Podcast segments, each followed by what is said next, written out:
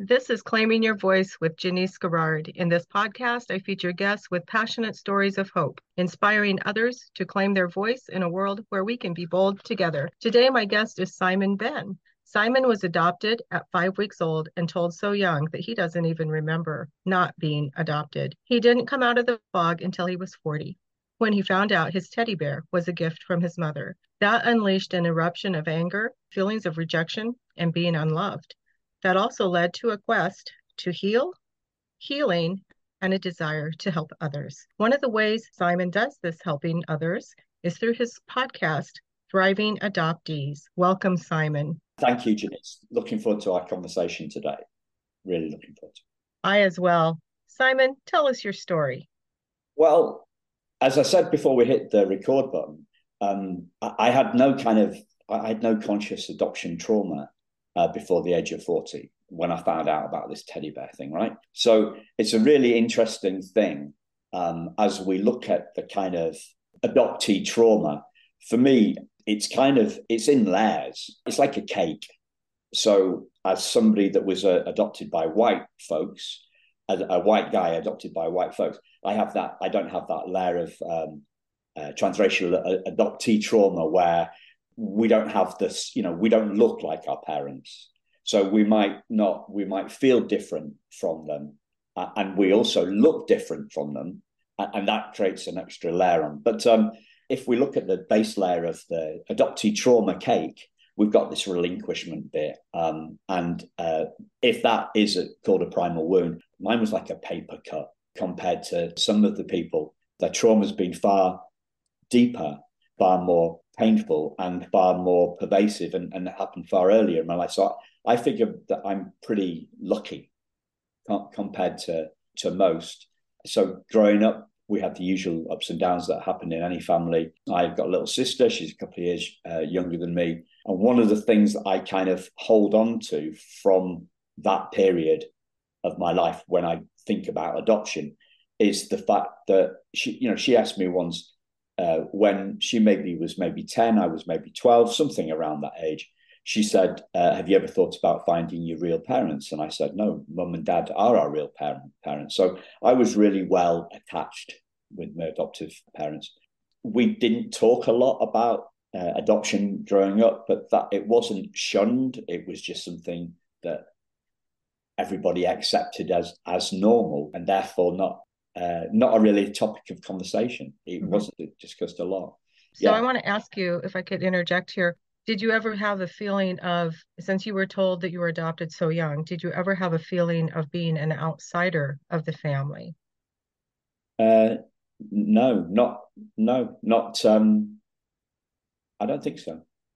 You don't think so? And the, because you mentioned that you felt like you were very well attached uh, to uh, yeah, your that's the jargon. family. That's the jargon. Mm-hmm. Yeah, that, that's that's how I look back on it now. That's mm-hmm. why I talk about that memory of of my my sister because I don't have a lot of thoughts about it. I don't have a lot of feel, feelings about it. Um, uh, I had the usual, I had the usual kind of stuff. You know, a lot of a lot of people get bullied at school, which is one of their first traumas. And apparently, I, I heard something this this week that adoptees are, are more likely to get bullied, right? Um, mm. Which I thought was uh, fascinating research that I'd never seen before. Um, so I had some stuff around that. Yeah, usual teen teen issues, girls, and you know, w- wanting the girls that the glamorous ones, you know, above my weight, you know, like um, being more interested in the ones that didn't want me and not interested in, you know, usual sorts of stuff. But those uh, typical teenage, teenage, stories of, teenage of development. Mm-hmm. Yeah. So you had mentioned that because you were adopted as a Caucasian into a Caucasian family, you didn't have to deal with that not looking yes differently by racial looks. Did you ever have a question though about looking though like your parents? Did you ever question? Um, no. One memory I do have is being probably about 15. We were on holiday and I was playing pool in a cafe with other kids, and some the some of the dads were there as well. And I was playing a, a young lad, probably same age as me. My dad was there, his dad was there, and he spoke it, it, so the, the other guy's dad said to my dad that's your son there, you know, pointing pointing at me. And my dad looked at me and gave a kind of a wry smile, and I gave him a wry smile back, and it was just like we didn't speak anything more about that, but we knew what we were talking about. I don't look. My dad died about six years ago. We're similar, similar in height. I think we didn't really look like each other, but not massively dissimilar. You know, I he didn't have ginger hair and I had blonde hair. It, it was kind of my hair's mm. dark brown. His brown's light brown, silver, grey. When he was old, did I feel different? I didn't feel. It's interesting what we attribute stuff to.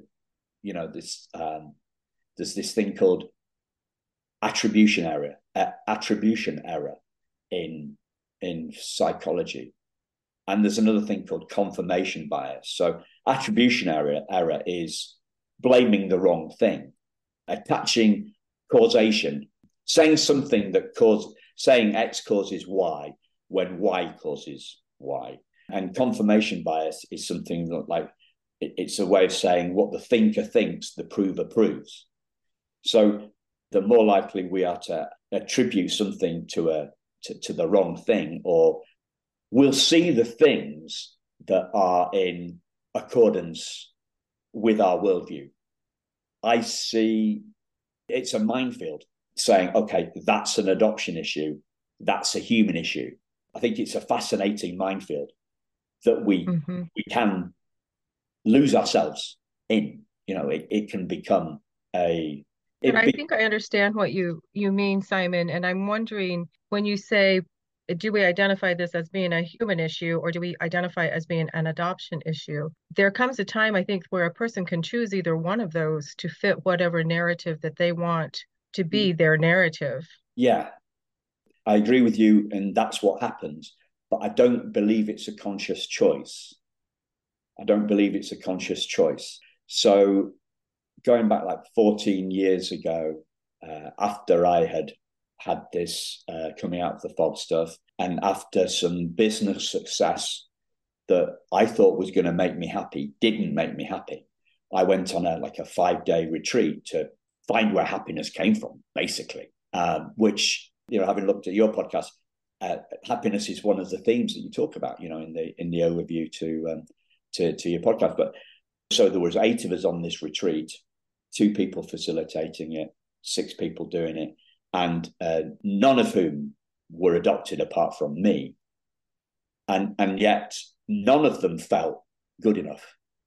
They'd all been all, all struggled with their inner critic, you know, the voice in in in our heads that tells us that we're not good enough most of us aren't choosing our feelings or our thoughts and, and often our actions most of the time. It's it's not a conscious choice. It's a choice that comes from what psychologists would call um, our conditioning. So the the values and beliefs that we've grown up in, and uh, if we were looking at this from a, an adoptee lens, we would say that you know we're we're coming from trauma. We're coming from a, a major part of our, our conditioning as as adoptees is is that trauma. And and some of that stuff we are conscious of and some of it we are we are not. We're, we're not conscious we're not conscious of until coming out of the fog to me means to continue the metaphor coming out of the fog what do we see when we come out of the fog?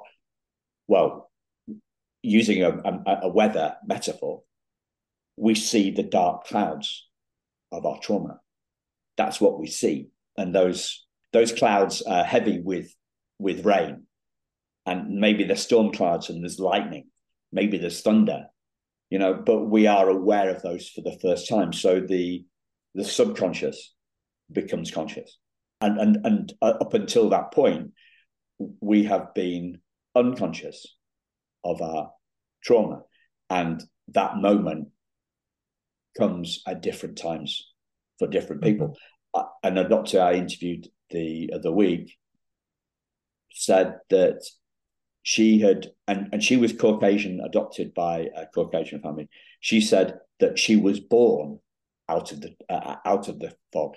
She cried for the first, pretty much, the first two years of her life Mm-hmm. So, so she felt that she never lived in the adoption fog. Is correct what she was yeah, saying. That's okay. what she was saying. So, uh, tell us the part about when you found out that teddy bear had been a gift. Yeah. So on the evening of my 40th birthday, my mum and dad came round to take my wife and I out to a, a local pub for dinner.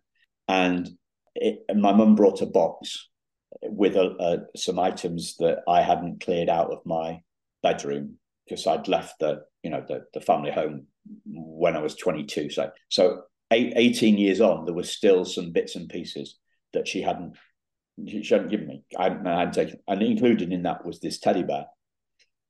And that evening, my my dad told my wife that the teddy bear was from from my birth mum, and my wife told me. And uh, and my first reaction to that was one of, let's say, gentle curiosity. Oh, I wonder why they didn't tell me that it was from a birth mum. But a couple of weeks later, I was talking to a coachy type person, a communication skills coach lady, had, had been on a course with her. And, and I was telling her about the teddy bear. And, and suddenly these words came out of my mouth that I, from from from nowhere. She didn't love me enough to keep me, um, as in my birth mother didn't love me enough to keep me. What's the teddy bear? The teddy bear's a, an, an effing consolation prize and and the the lady that I was talking to, she said, "Well, I'm a I'm a mum, Simon, and I I don't think it would have been quite like that." So with those words, I I saw the truth.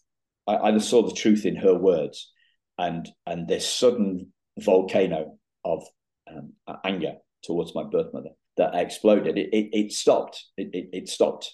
Um, what's the word?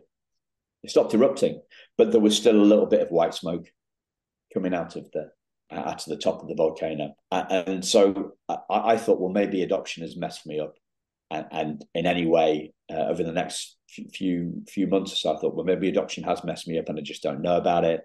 Uh, business success hasn't made me happy about it. My antennae were up. I thought, well, what's what's going to make me what's going to make me happy, right? And and I, I heard this guy speak uh, at an event, and he was talking about how his business success had made him happy, and and what he'd learned after that, and and and that was the that was the guy that I went on the retreat with, which was about understanding, you know, this look looking at, looking at conscious and unconscious choice, looking at the voice in our heads, uh, sharing our story, realizing that we uh, we all have this kind of all eight of us on that course, at any rate, had at some level this idea that we weren't good enough, or we hadn't achieved enough, or we hadn't been, you know, been good enough at business, we hadn't been a good enough father, we hadn't been a good enough mother, we'd let people down, and and that's the sort of thing that we looked at.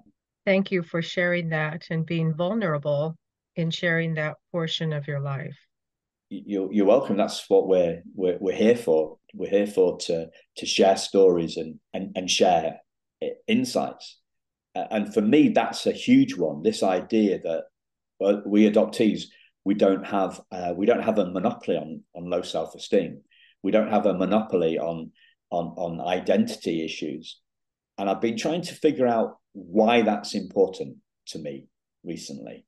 Because when I say it, it doesn't. It, people go, yeah, yeah, mm, mm, yeah, um, but it doesn't seem to land uh, it doesn't seem it, to me it was quite a significant thing i think that's because this is something that this is something that i get in my bones rather than than in my head do you know what i mean it, it it's yes. because instead of instead of being theory it's practice instead of it being a, a bumper sticker right it, it's something that i get in in my in in my soul this you know, the Thriving Adoptees logo is a diamond. And that's not a mistake.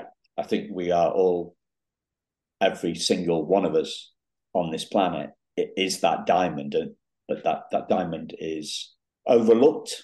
Our trauma hides, uh, our, our, trauma hides our essence. Mm-hmm. Uh, and realizing that this is a, a kind of like a human issue for me opens up our sources of inspiration and healing. We can l- learn from people that are really gifted at, helping us see our essential wholeness. So that the, the great, well-known kind of spiritual people like Eckhart Tolle or, or you know, like the Brene Browns or the uh, Don Miguel Ruiz. Uh, I have a favorite guy, speech teacher that I reference all the time, a guy called Rupert Spira, who are gifted uh, at helping us see our essence as mm-hmm. as that diamond, not the trauma that we've been through.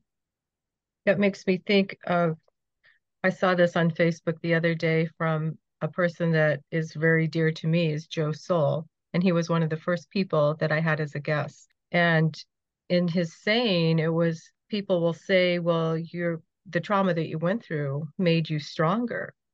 And the idea is that we were strong to begin with to have gotten through this. And so, what you're saying that the diamond is within all of us, that it just needs to be brought forth or developed. Um, I don't know really the correct term to use there, but that we are all a diamond, that we have this strength and all of this external stuff that happens to us for whatever reason may be some way that we're connecting on that consciousness or humanitarian level and I guess that's not a question that I'm asking; it's a rhetorical statement. Uh, do you have anything? I, am not. You know, Janeice, like you've you've got me tingling all over here, right? We touch a space in these conversations that is truly profound, and and you've got me tingling all over with what you just said. You know, this isn't. So you've got me tingling all over because you're talking my language. And this isn't in the words. words are all we've got. We've touched a space. We're touching a space here. This is this isn't a connection between um, uh, uh, head to head or even heart to heart. It's a connection soul soul to soul. There's a band called Soul to Soul in the UK, um, and you know we. I think you're probably I think you're probably attuned to it. You feel i don't know can you feel it? Can you feel the, the connection no yes i do. And i talked with another lady yesterday who's an adoptee in the united states and she said in her religion there is no such thing as a coincidence. And i've always heard that that was attributed to albert einstein saying that uh, that there are no coincidences in this world and I had this thought before we met this morning, Simon. I was thinking on this larger scale of being adopted and all of this crud that we've gone through. What if we, as adoptees, are on a broader, greater mission to help the world to understand? Because all of these stories about adopted people are coming out. We're having this voice. Uh, there's all of these topics of unmentionable things that happen to children. There's a lady that I saw that her case, she was adopted and then into a family who was abused. But now that's gaining traction. And I sent her a message and I thought, I told her, because of your story, more children can be protected now. Yeah. So maybe we have a mission to go against the negativity. Yeah.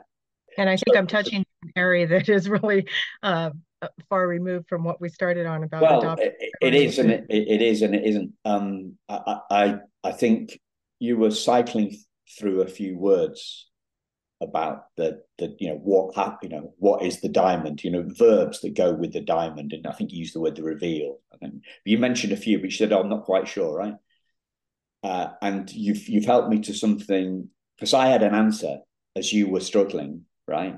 I, I had an answer, but I can see the answer is um, not as deep as the answer I've got now. Okay. So I think at one level, the diamond is seen, the diamondness, the brilliance, the essential essence of us is seen. I was that was the word that I was going to use that was the verb that I was going to use when you were saying I'm not sure which word to use about the diamond.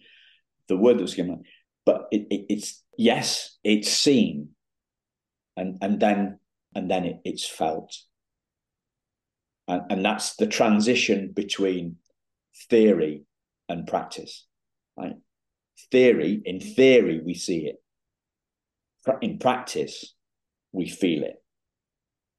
That's the difference between something that we get in our head and that we get in our bones. There's a depth, there's a depth to this beyond the felt brilliance that there are no, there are no words. I, I just stopped talking a little bit and we were just feeling a space together and that's the that's the kind of like that's the healing space you know if somebody if if we go to a, a, a, if we go to a funeral we can say sorry sorry for your loss. But the hug that we the hug that we give the other person has far more power than the words. Sometimes we don't even need the words. Sometimes it's it's it's just the hugs. Words are kind of clumsy when we're talking about this sort of level of profundity. And you've obviously touched that you've obviously touched that space talking to to joe. And you know he he knows his stuff. Uh he's been on my podcast as well. Um but to that's okay. I i just wanted to say to you you said that we see the diamond and then we can feel it. And it's like we're feeling its opulence its spectacular brilliance. But then you said it's in your bones. And i wonder is the word knowing so it's like we see it we feel and then we just know. Yeah. We know we are it. We are one with the diamond. So to link these two things together i talked about that retreat that i went on 14 years ago with two facilitators. So the bloke and a woman, so Richard and um, Liz. Liz was abused by her dad in every way. Struggled, unsurprisingly, on the back of that, and she read the she read the primal wound. I'd shared my take on the primal wound with her, and she took it upon herself after she facilitated that group 14 years ago. She's I've spoken to her lots and lots of times since then. She's coached me, mentored me, shrinked me. I guess she she, she wouldn't consider herself as a, a shrink. But hearing what I said to her like eight years ago when uh, after I'd read The Primal Wound, she took it upon herself to read the book. And, and we had a conversation and she said, Simon, I, I wanted to be adopted because I wanted to get away from my from my dad who was abusing me. And they went to court and everything. She was she had to stand up in court as a kid. And the, the court didn't remove her. She kind of she had a pretty high functioning life for for somebody that had been through uh, abuse. And, and, then she had a she had a complete meltdown, like uh, almost died in a car crash. Had a, a profound shift in her level of consciousness, as as many people do when they almost touch death. Now she inspires others. So, you know, we're we're here to share uh, our stories. We're here to share our insights. It's a sight. It's our sights from within that that changes. Stories stories clearly um, empower at a, us at a, at a certain level, but those insights, those moments we have, the the moments that I had on that uh, on that retreat, the moments I've had since, the very profound moment when I got my adoption file, read a letter from my birth mother to the social worker in that uh, in, that adoption file about the teddy bear, and the tears that the, the tears that streamed down my face when I realized how my 40 seconds of anger and fear towards my birth mother were complete and utterly wrong. Just false, beyond like like just we said chalk and cheese. I mean, but just like I was so far off the mark. I was so far off the mark. This letter, um, it, it, I, I got her desperation. I felt her desperation. I, reading the, I, I felt her desperation. I felt her love from me, and I felt at one with her reading that letter. She died 15 years before I read it. I, I, I um, it was 48 years after she wrote it that I read it. I, the, the tears washed away the anger, the 40 seconds of anger and fear to, to towards her. And I, I felt I was at one with her. So, you know, there's this saying, you know, we're not human bodies having a spiritual experience, we're one spiritual being having 7 billion or whatever it is, 8 billion human experiences. That, looking back on that, looking back on that moment now, I, I can see that that was when, to use your word, I knew, when I knew that we are one. We are one. Like the space that we're touching now, we are one. And and it's a it's a sacred space. I've also touched it in, in rock concerts and in uh, rugby union matches. You know, when they sing the national anthems, touch a, a space and all the like these you know, rugby union guys and, and, women, the rugby union women, they're they're big as well, right? You know, I mean, and and and they're big, strong, strong people, and you, you know, they're, they're crying to their national anthem.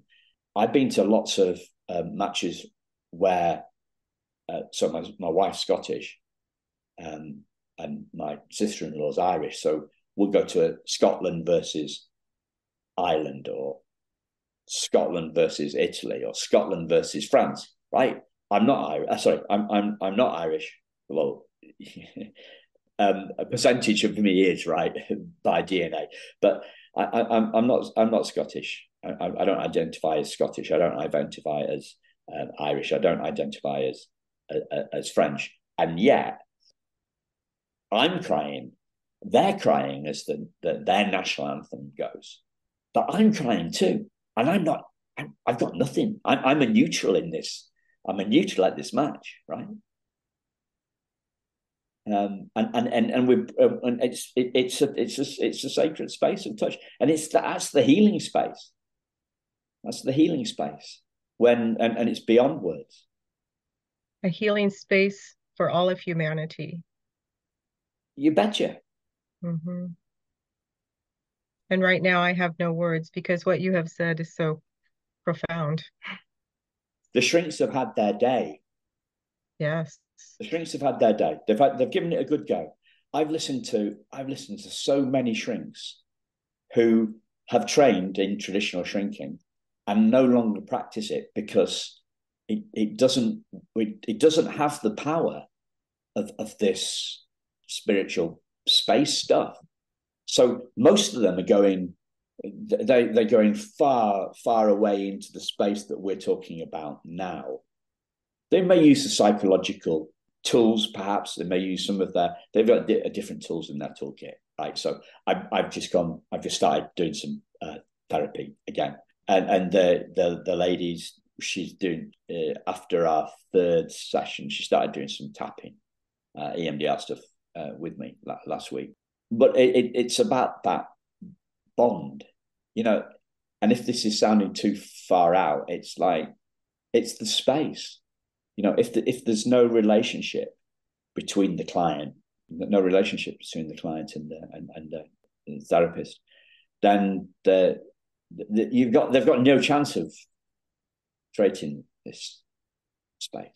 And that brings up a kind of an interesting thought. You wonder if some of these shrinks have the uh, capability to heal because perhaps they have not been healed or they don't understand. Yeah, maybe. Um, uh, if we look at something like internal fam- family systems, have you heard of? Have you come across that? In fact, mm-hmm. internal mm-hmm. family systems. Yeah, I, I, read the guy or listened to the, to Dick Schwartz's book, Richard Schwartz, Schwartz's book. It's called No Bad Parts, and he he talks about the uppercase S self, and his uppercase S self is my mm. diamond. That's what it is. It, it's our best. It's our best word that we can come up with. It's our best metaphor for something that is beyond words. It's the awareness that's aware of of the thoughts and the feelings. It, it's like we're going upstream. We're going upstream. So we're going upstream of behavior, right? So we and, and we we know this from from prod, in you know, like uh, in, in parenting circles, they say, don't judge the behavior, right? Uh, judge the behavior, not the child. Is it something like that? So we're going upstream of behavior to to feelings. We're going upstream of behavior to the to the thoughts, conscious and subconscious, that cause those uh, those thoughts, uh, those feelings, right? To the essence of ourself, to the essence that uh, uppercase S self in in internal family systems, or or diamond, if you if you're thriving adoptees, listener or host or conversationalist or fellow adoptee. Simon, what would be your main major message to the listeners? Look for that space. I came up with something. It's about three years ago now. I'm I still love this saying. Was talking to uh, my one of my wife's friends, and I said, "There's no such thing as a second-hand insight. There's no such thing as a second-hand insight." Right. So, I cannot cause anybody to have an insight. The best I can do is point them towards something. Uh, on uh, Christmas Eve, we always watch um, "It's a Wonderful Life" with Jimmy Stewart, and you know, it's point at, pointing at the moon or lasso the moon or something like that, right? I think there's something from Buddhism, right? That the, the the finger that points in the moon, the finger that points at the moon is not the moon, something like that, right? So again, a bit. So look look for yourself. I can't make anybody see their brilliance. The best I can do is point them towards it in the hope that they see it, like they see a glimmer of it, maybe, and then they maybe they they feel it, and then maybe using your words, they know it. This is uh, something that moves from a nice idea in their head to a, a lovely feeling in their heart to an incredible brilliance in their bones. I love that. Thank you so much for sharing your wisdom, for sharing your heart, for sharing your story. You, you're welcome. This is what we're here for. We're all walking each other home. I've got to thank that everybody that's helped me with this stuff over the last 16 years. You know, we're all helping each other, all helping each other home. And that's what it's about. And that's that's why we do the podcast, right? Absolutely. Thank you so much for this space, Simon. You're welcome. Thank you for for sharing it with me.